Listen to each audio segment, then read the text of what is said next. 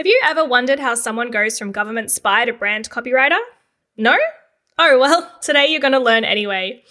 This episode is your chance to get to know more about how I got to be the host of this podcast and what's happening next for Fete Creative in 2021. You're listening to Voice Your Brand, the podcast dedicated to helping you launch and grow your brand online by injecting it with a whole load of personality and creating content that turns followers into loyal fans, all through the power of a unique brand voice.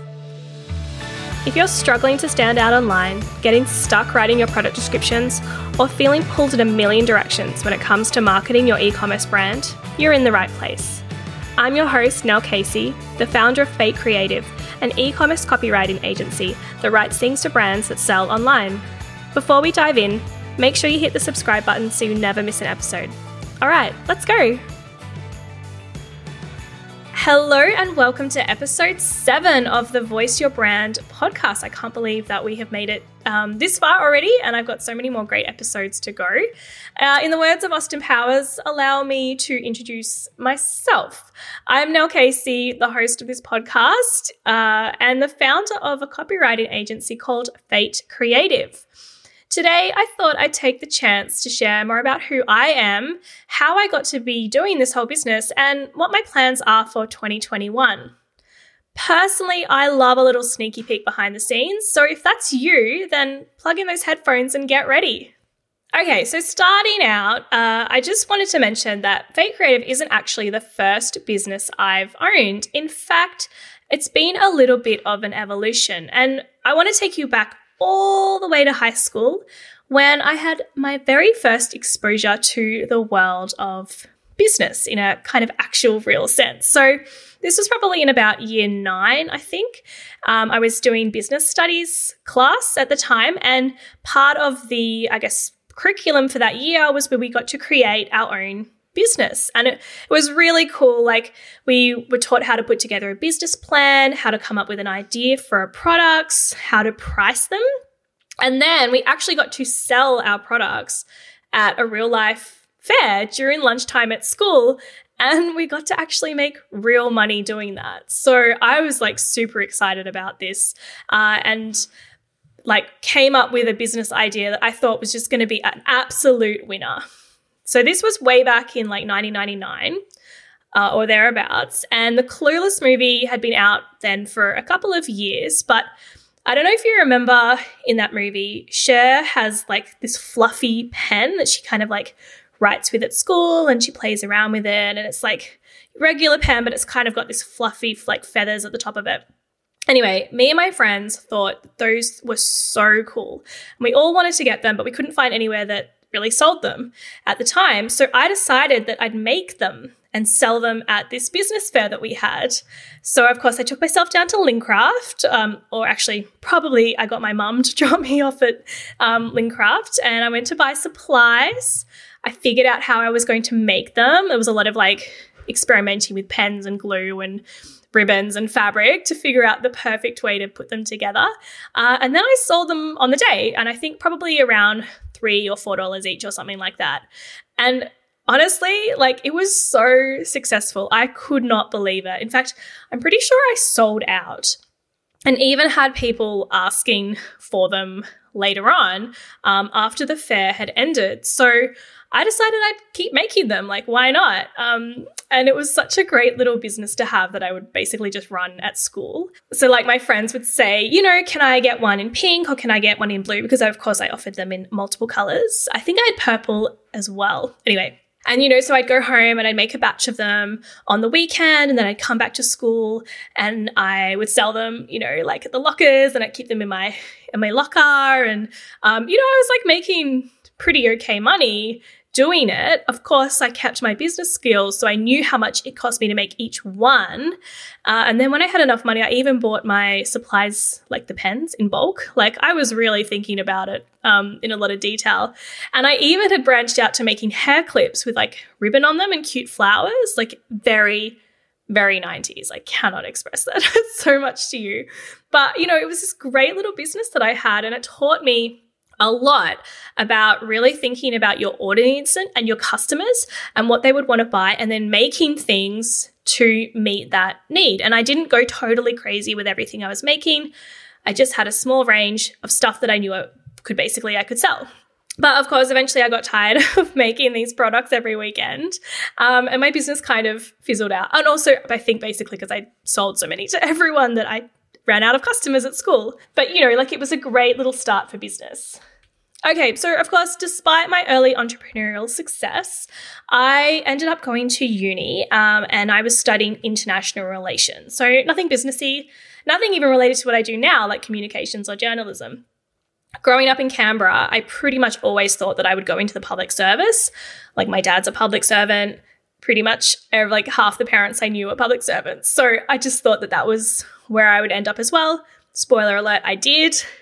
And while I didn't do a degree that was directly related to writing, what it did involve um, was a lot of researching and actually a lot of writing as well. So these are still skills that I definitely use in my work today, even though, of course, at the time I was studying what's going on in international politics and economics rather than like a brand voice and uh, e commerce. So after I finished uni, I applied to work for a local government agency. I also did a brief stint working for the Japanese consulate in Melbourne, um, which, yeah, that was really fun too. um, but of course, I was like, I wanted to into this government agency. My role was as an open source analyst, which meant that I would essentially gather information that was available on the internet i.e., in the open, uh, and then synthesize it and then send that out to other departments.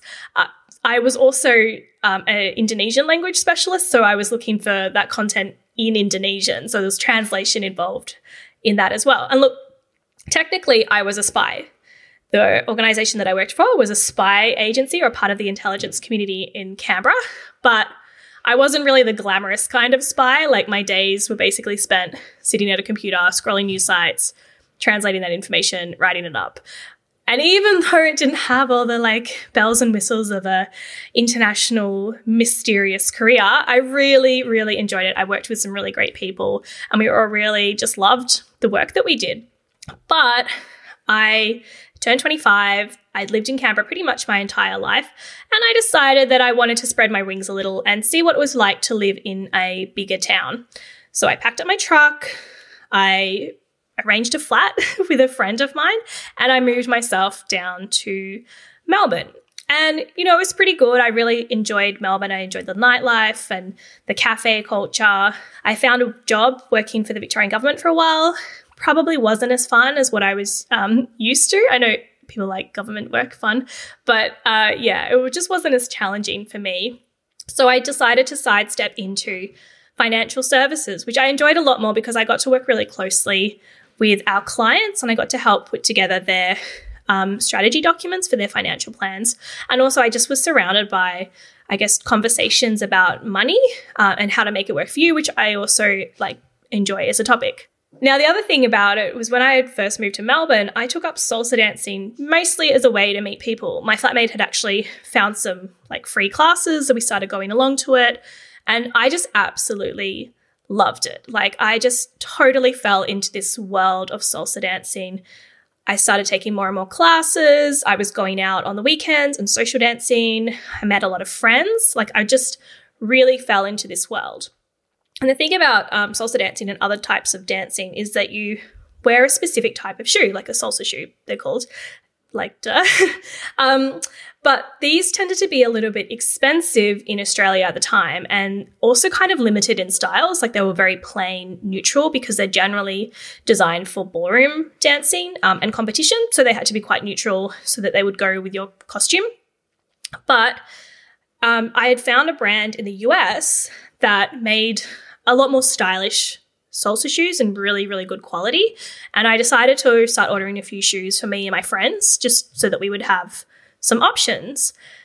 And I did kind of like one order and I got them and I had ordered a couple of extra ones and I sold those and more people were asking me about it, kind of like how my um, high school business had started. And I just decided, hey, I'm going to do this as a business. And I registered a business name. I built my first website um, pretty much by myself. And, you know, I still remember the day that I got my very first order. It was from someone I didn't even know, um, but they had actually worked not far away from where I worked. So on my lunch break, I hopped on my scooter um, and I headed over there and I hand delivered my first order. Like I was so freaking excited to do it. Um, yeah, absolutely loved it. And, you know, growing that business also taught me a lot about really putting yourself in the shoes of your customer. No pun intended. Um, you know, I really had to start thinking about how to market this business, particularly because, you know, I wanted to make it a bit of a success. I wanted to sell more of these products. I was importing importing products from the US, which isn't necessarily cheap, although the dollar was a lot friendlier to um, imports at the time. And you know, I started to learn a lot more about marketing and business and how I could get my business out there among the community of salsa dancers in Melbourne and around Australia. And you know, I did a lot of content marketing and some social media. And as I was writing this content and writing blogs, and I did some like interviews with salsa dancers and stuff like that, I realized that content marketing was a thing and that business owners would pay people to write them this type of content. So even though I was still running my salsa shoe business, I kind of branched out and I started writing content for other businesses as well. And I was a bit like, oh, I can't believe this is a thing you can get paid to do, to write you know, content from the comfort of home, essentially. So I was running these, I guess, two smaller side hustles uh, as I was still working for a financial uh, services firm. And then I think it was around 2013, I decided that I would give freelance content writing a red hot go, as well as running my salsa shoe business. Uh, you know, I basically quit that job um, and I I had a party for my content writing business. It was actually really fun. I hired a little bar and I put drinks on and I invited my friends and I invited my family. Like my parents even came down from Canberra for it. It was really cool. And, you know, I just said, this is what I'm doing now. I'm writing content. And I, you know, really organically grew the business through a bit of word of mouth, obviously through my own marketing side of things as well. And you just was figuring out how to how to write for other businesses. And look, to be honest, I didn't really have a name for what I was doing at that time. I was like, I'm, I'm a content writer. Um, I wasn't totally sure what a copywriter did or if I was a copywriter at the time, but obviously I figured that out now. Um, and, you know, I started to learn about what I liked writing and who I wanted to work with. But yeah, look, during that time, I also realized that that whole like laptop lifestyle, work from home, kind of thing is a bit of BS. I really struggled to work from home by myself. Um, you know, I think at about six months in, I was running my business as if it was a regular nine to five, like sitting down at the kitchen table, the you know laptop open, writing for clients, trying to find new clients, trying to you know learn as much as possible as well, like taking courses, but sitting there by myself every day was getting very dull. and I found myself getting more and more distracted and just less able to get through the work with a really positive attitude. Uh, so I s- sort of like, I feel like I was searching for a co working space, but I also had accidentally come across a co working space that were that was opening like just really close to my house. Uh, and when I kind of I was like, oh, this is what a co working space is. I get to work with people in real life. This is amazing. You know, this was a real turning point for my client work as well, because finally I had somewhere that I could go that was not my kitchen table, that I could go and focus and feel like I was going to a job. I think, which is really important for my mindset, definitely, to have that separation and that um, those, distinct spaces to work. But I also met so many amazing business people that, you know, I collaborated with, but also they've become like real friends to me as well. Even now, like I'm still connecting with people that I met um, probably four or five years ago, uh, you know, and I, I still either work with them or I hang out with them or we just chat about business and that kind of thing. So being like surrounded by all these other business folks really helped me to understand my own business and I guess see where I could take it. Uh, and, you know, I was also exploring the types of clients that I wanted to work with and also the type of work that I wanted to produce for them. Which brings me, I guess, to the start of Fete Creative, the business, because it hasn't been as around as long as I've been doing the freelance content writing. But I launched it, um, I guess, the business under this brand name about two years ago.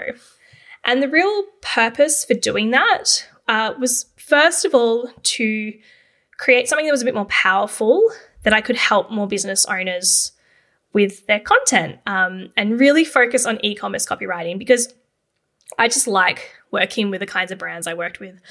I like building brand voice. I like just, I don't know, working with rad brands. It's like really just fun for me to create a brand personality out of a product. Um, you know, and I have really enjoyed doing that for my own mini businesses. And I really like doing it for the types of clients that I work with. And, you know, having Fete Creative and I said, I guess relaunching that brand name and the new website and the new copy has allowed me to focus that messaging and create something that's not just me, it's like bigger than me. And look, my website is pretty fun personally. Like, I'm going to say that it's quite bright. Um, it's got some really cool illustrations. My website designer did a cracking job with it. Um, and my brand designer has just created a really beautiful, strong branding for me. Of course, I wrote the copy. Um, I'm just going to say I like it too. Uh, you know, so it's it's a really cohesive brand, which again is what I want to be able to create for my clients as well. So I want to be able to showcase that. And as the brand has launched, I've had the opportunity to work with more and more e-commerce e-commerce clients, um, even with like people that I hadn't really thought that I would be working with, like startup brands. Um, I initially had started and said, "Oh, I think I'm going to be working with brands that are in that kind of rebrand or that revamp or that growth phase." But I am just so lucky and I love that so many brands who are in that startup phase are coming to work with me because they're, they're realizing that starting a brand and launching a new product with a really clear and defined brand messaging and personality allows you to enter the market with like a real bang. And I've worked with clients that have gone on to sell their products out within weeks of launching, uh, you know, which is just really amazing. Obviously, it's a testament to the quality of their product as well. Um, but again, having that really defined messaging allows them to do that. And I've also, of course, worked with established brands and have helped them define or get really clear on their brand voice so that they can move into new markets, expand their product range, and meet more customers. Okay, so that's a bit about where I have come from uh, and how I've built Fete Creative, I guess, into what it is at the moment, which is a copywriting agency working specifically with e commerce brands who want to create a unique brand personality, whatever that means for them. But what's next? You know, as we approach the end of 2020, and what a year 2020 has been, I'm really starting to plan for 2021 and how I can help more business owners because that's just what I love doing and how, you know, I can take my business, I guess, where I want it to go over the next few years. So, the first thing that I uh, am going to be doing, and I like haven't really announced this yet, so this is kind of the announcement that this is happening, is that I am going to be launching a course that is designed to help e commerce business folks who want to DIY their own brand voice and copy. So, I have done a lot of work with startup brands. I'm really clear about my process, and I just know that I can teach this to other business owners who maybe want to have a little bit more control over the process and how it works, or, you know, budget is a bit of a consideration because, yes, totally a consideration when you're launching a new brand or a new business. But you know, I just want to create something that more people will be able to come in uh, and create a brand voice that's really unique and kick ass and different so that they can have the same success that my clients have had. As well as that, uh, launching a course, I am going to be hiring a couple of people, one to two to start with, obviously, um, so that I can help more business owners. Like, it's always my philosophy that you want to hire people that are smarter than you or more skilled in something that you're not. Uh, so, I'm going to be looking to expand my team and basically just hire some really great people that I know are going to complement uh, the type of work that I do with my clients and just allow us to do more of that great work. And my other kind of, I guess, goal or focus for 2021 is to build my network of really cool service providers who work with e commerce brands so that, you know, if someone needs some help in a particular area, then I don't offer them, um, or I'm not the right person for it, then we'll find someone that can help you out. Uh, you know, and you can, I guess, access that network of people because I have just met so many really great, skilled e commerce service providers who do all sorts of things like, you know, marketing, brand strategy, design, websites, social media, all that kind of stuff. So I want to be able to, I guess, tap into that network for my clients um, and, you know, build that. I'm not quite sure how that network's going to look like at the moment, but stay tuned. That community is happening. So, yeah, that's a bit of a like quick and dirty rundown of my, I guess, business story and how I've got to where I'm going, and a little bit of a sneak peek about where I'm going next year. Uh, look, I would love to learn a little bit more about you as my listener. Um, so do me a solid, screenshot this episode and send me like a, a tag me in the message with like three things that you've done to get to where you are today. Just three things, a little bit of a background. Hey, let's just see what conversations that's going to start. I always love knowing how people have got to where they're going. Um, that's it from me today, everybody. I really appreciate you hanging around, uh, listening to the podcast. I've got some more great episodes lined up in the bank. So stay tuned for those. Make sure that you hit that subscribe button so you get the notification when we launch next. And hey, if you're enjoying these podcasts, these episodes, then why don't you leave me a review? I would really love to know uh, what you like about the pod. And if you have any suggestions for topics or people that I can chat to, feel free to send me a message. I'm at well, my website is Fete Creative, and on Instagram, you can DM me at Fete Creative. That's F E T E C R E A T I V E. Uh, until next time, see you later. If you're loving the podcast, why not head on over and leave me a review? It'll help people just like you to find it.